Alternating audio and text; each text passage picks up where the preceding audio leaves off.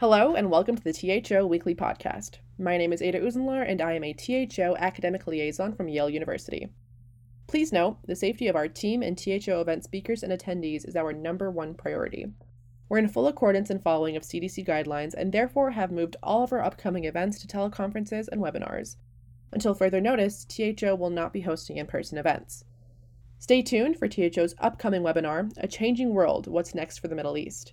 This webinar will feature William Weschler, Director of Rafik Hariri Center and Middle East Programs from the Atlantic Council, Benjamin Friedman, a Senior Fellow and Defense Scholar and Defense Priorities Lecturer at George Washington University's Elliott School of International Affairs, and Ambassador Selçuk Unal, Director for Syria from the Turkish Ministry of Foreign Affairs.